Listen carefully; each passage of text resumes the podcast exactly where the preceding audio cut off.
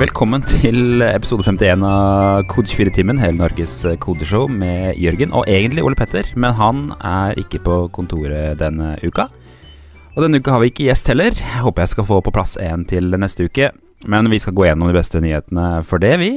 Eh, denne uka skal vi snakke om eh, algoritmer i Amsterdam, Windows XP-lekkasje, PostgreSQL, en liten React-nyhet og klikking over HTTP-headere. Og vi er som vanlig live på Facebook. Hei på dere hvis det er noen som uh, ser på. Uh, ser, men det hakker en del.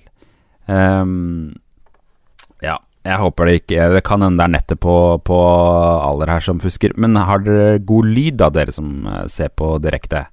Dere får skrive i kommentarfeltet. Jeg håper det bedrer seg etter hvert. før vi kommer i gang, så må vi gå gjennom en annonse. Og den er som følger. Internasjonale skyleverandører tar ofte backup av europeiske kunder sine data i USA. Problemet oppstår når dataen din ikke lenger er beskyttet grunnet lokale lovverk i landene hvor dataene dine blir lagret. Du risikerer at myndigheter og andre virksomheter får tilgang til din data uten at du vet det. Som kunde av klikk.com skal du ikke trenge å bekymre deg over dataene dine lekkes. Data governance samt fleksible og sikre serverløsninger er i DNA-et til klikk.com. Få serverkredits verdt 1000 kroner og test dem gratis. Ta kontroll over dataen din med Klikk i dag. Benchmarks gjort mot Amazon og Asher viser at klikk.com leverer 46% bedre ytelse til en tredjedel av prisen, og de har i tillegg ingen krav til bindingstid eller minimumsbeløp. Gå til klikk.com slash kode24 for å sette opp din cloud-server i dag. Og så må jeg minne om at de, best, de mest spennende jobbene finner du på kode24.no. Eh, du finner um, en haug med stillinger der, og vil dere ha de beste utviklerne i Norge, bør dere også annonsere hos oss. Priser og informasjon finner du på kode24.no. All right. Skal vi gå og uh, Hakker ikke lenger, nei. Og lyden er bra. Så flott. Um, skal, vi, skal, vi, hoppe rett over i, i uh, utenriks, kanskje?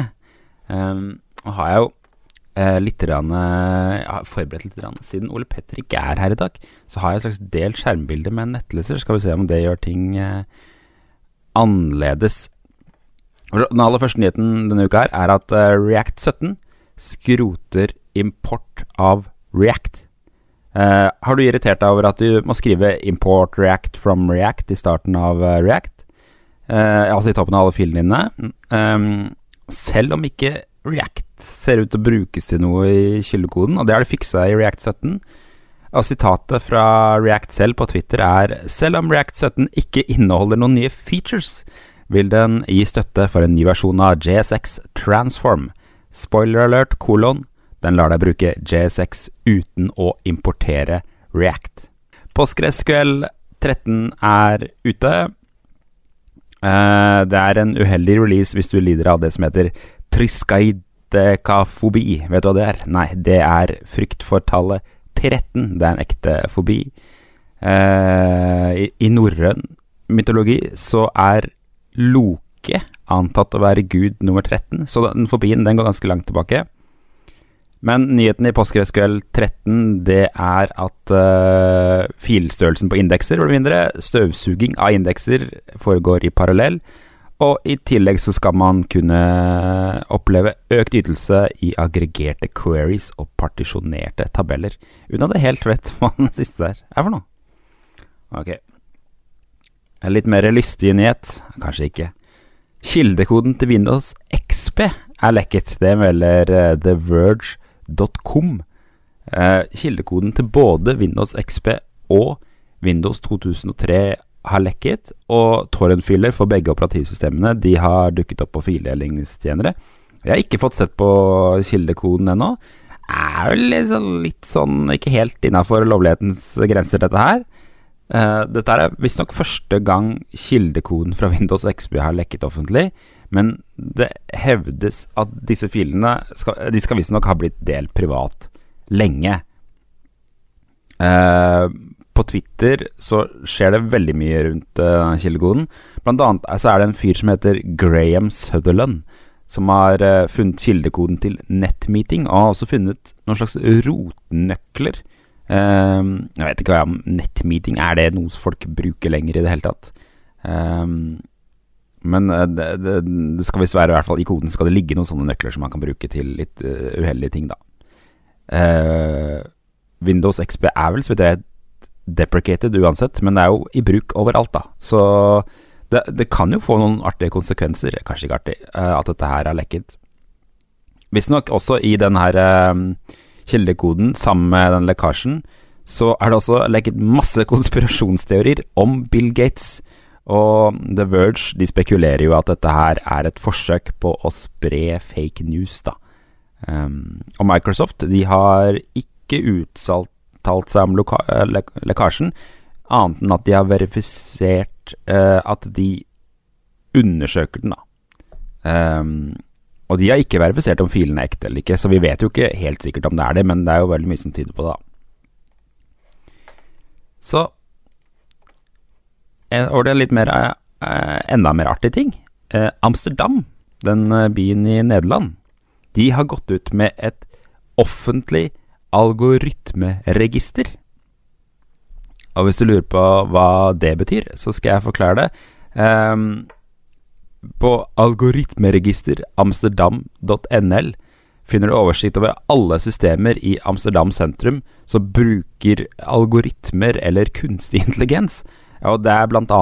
en bil som kjører rundt og sjekker om biler er parkert riktig, og et søppelskjema på nett hvor kan, de kan sende inn bilder av sjenerende søppel, står det da.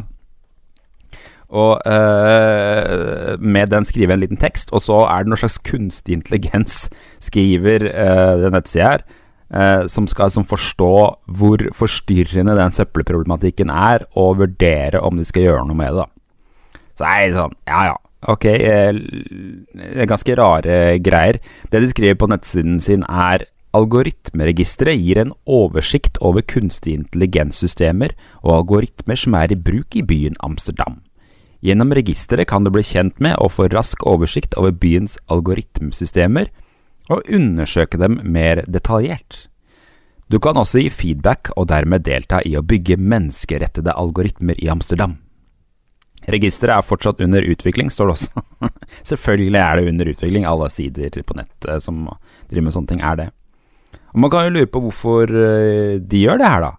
Eh, er det fordi at algoritmer har et dårlig rykte, og at de vil prøve å vise at algoritmer gjør noe positivt for uh, samfunnet? Uh, eller er det bare for å skryte av hva de har fått til? Visstnok så er det et privat selskap som leverer disse tjenestene til Amsterdam, og de leverer også samme tjenesten i Helsinki.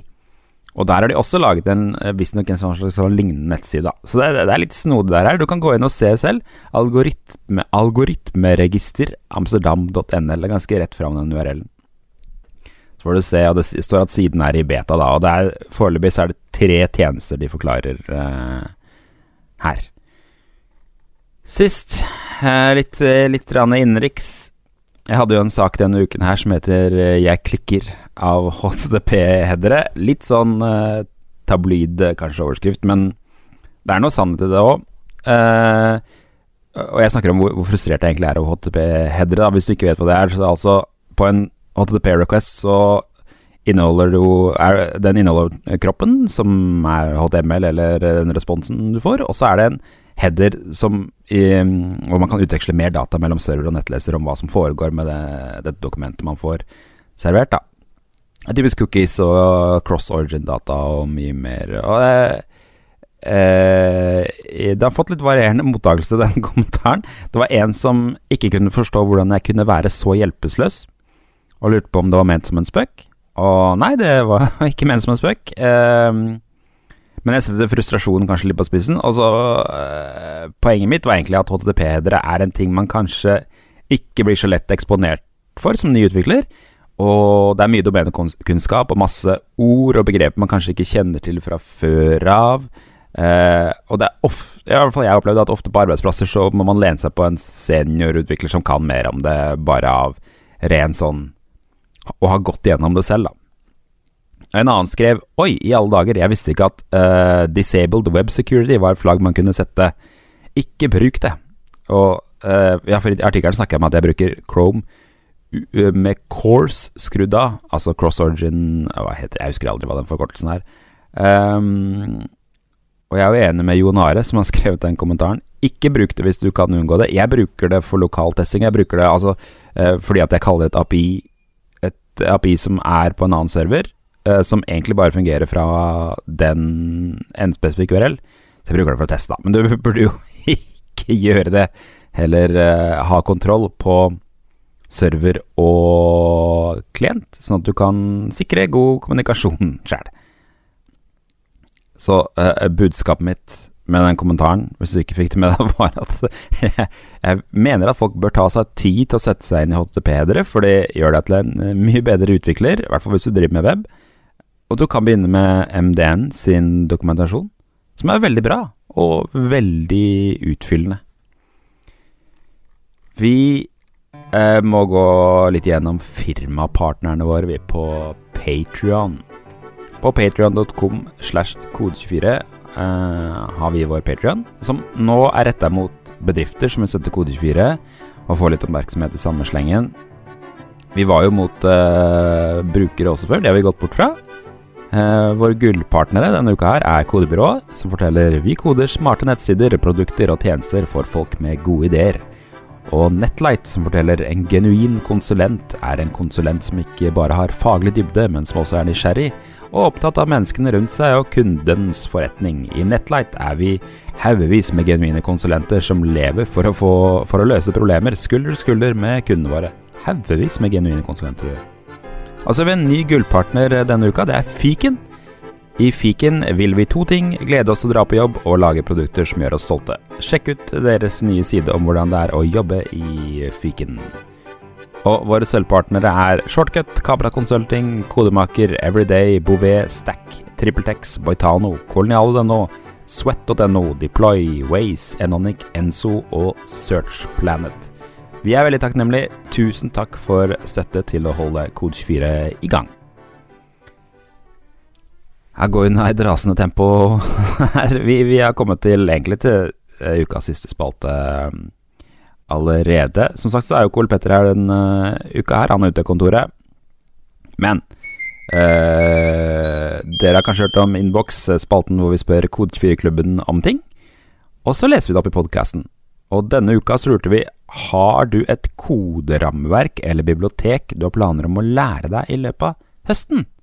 I så fall hva, og hvorfor? Og vi har fått en del spennende svar som jeg tenkte jeg skulle gå gjennom. Første er uh, Vegard Wikan, som skriver uh, MongoDB-realm slash GrafQL. Går alltid med planer om å få lagd noe, så da hadde det vært artig å lage det med denne som backend. Tror det er et godt alternativ til Firebase. Og jeg kjente ikke til MongoDB Realm, men det er en tjeneste fra mongodb.com, så vidt jeg kan se, fokusert mot apper, uten at jeg helt klarte å se hva det egentlig innebar. Jeg kikka kjapt innom i stad. Håper eh, kanskje noen kan forklare det i kommentarfeltet. Eh, det jeg ser, er at det er over 100 000 utviklere eh, som bruker det. Det skriver de på nettsiden sin. 35 000 apper bruker det. Og eh, da er det selvfølgelig Det man alltid må sjekke på sånne sider, er hva som er logoen til en eh, bruker som de drar fram. Og uh, MongoDB.com har 7-Eleven. 7-Eleven der, altså. MongoDB, eller MongoDB Realm. Så spokesperson, MongoDB Realm, 7-Eleven. Du får sjekke tjenesten deres og se om du føler at MongoDB Realm er eh, lever opp til hypen fra 7-Eleven. Terje Instance of Carlsen, he-he, skriver at han har fløtter på listen. Og målet i denne omgang, skriver han, er å teste rammeverket nok til å danne meg min egen mening. Så er det en annen som skriver det. De som var skeptisk til Googles flutter før, må nok gjøre seg klar til et mulig skifte innen app-utvikling. Når selv native-utviklere lar seg friste av det, er det vel liten tvil om at Flutter bør stå på listen i 2020, skriver Marius Jacobsen.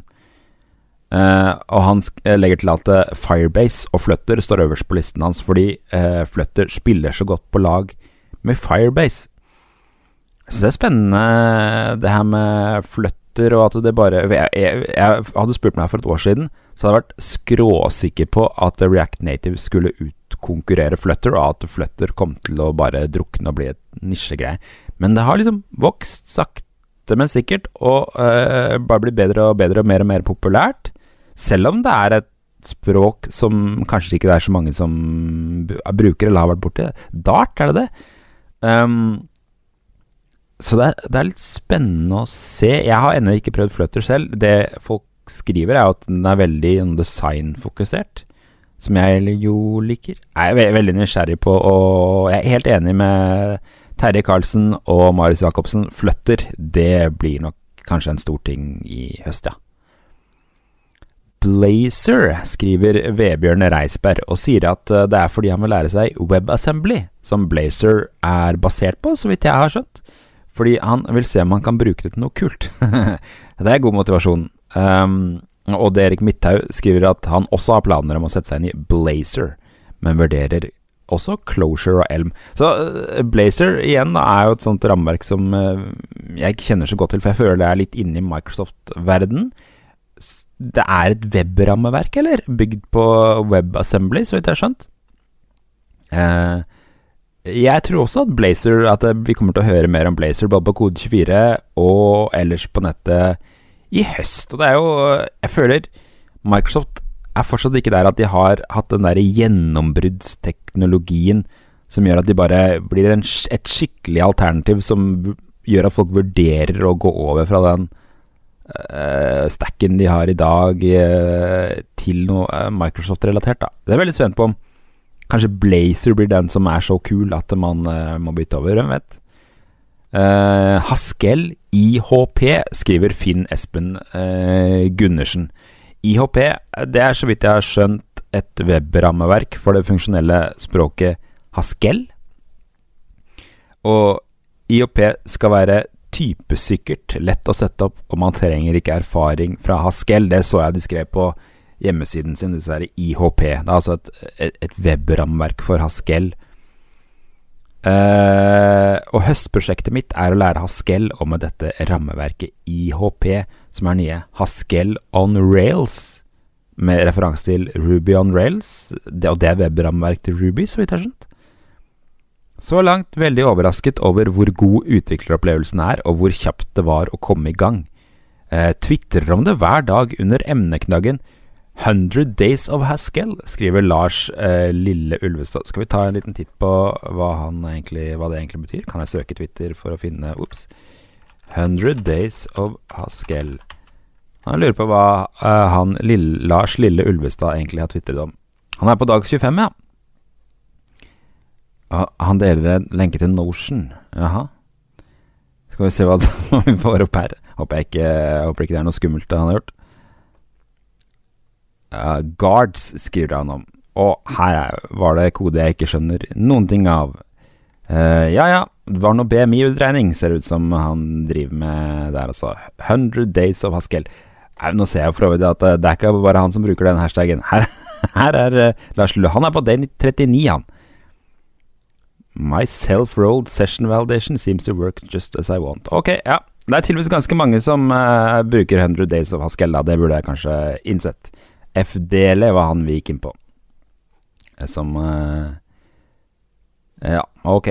Nei, uh, men vi får gå videre. Uh, tydeligvis IHP og Haskell er tydeligvis en ting som er på vei opp, da. Og, og um, virka som det var ganske god aktivitet i repoet til IHP. Så sjekk det ut hvis du er interessert i funksjonell programmering. Så er det jo React, da. Det er fortsatt folk som har eh, React eh, på lista si.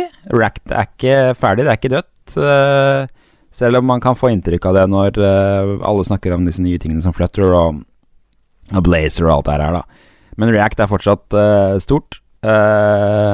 reanimated animasjoner med native performance med React Native. Håper Reanimated 2 snart er klart, skriver Rolf Eide Bjånes. Og Så, så, er React Native. Native er fortsatt veldig mange som bruker det, og det er vel mange som kommer til å bruke det fremover også. Så vidt jeg vet, så er det fortsatt React Native vi bruker her på huset, i appene i, Aller. Øverst på listen min står React, hovedsakelig med tanke på jobbmarkedet, skriver Stian Hove, og ja, jeg tror nok det fortsatt er en eh, god ting å lære seg i forhold til jobbmarkedet. Uh, vet jo søren om Tror dere i kommentarfeltet, hvis det er noen, at uh, det kan snu nå? For det er, sånn som jeg ser det, så er utfordrerne mm, Angular, som ikke ser ut som det kommer noen vei. Det har liksom sin følgerskare.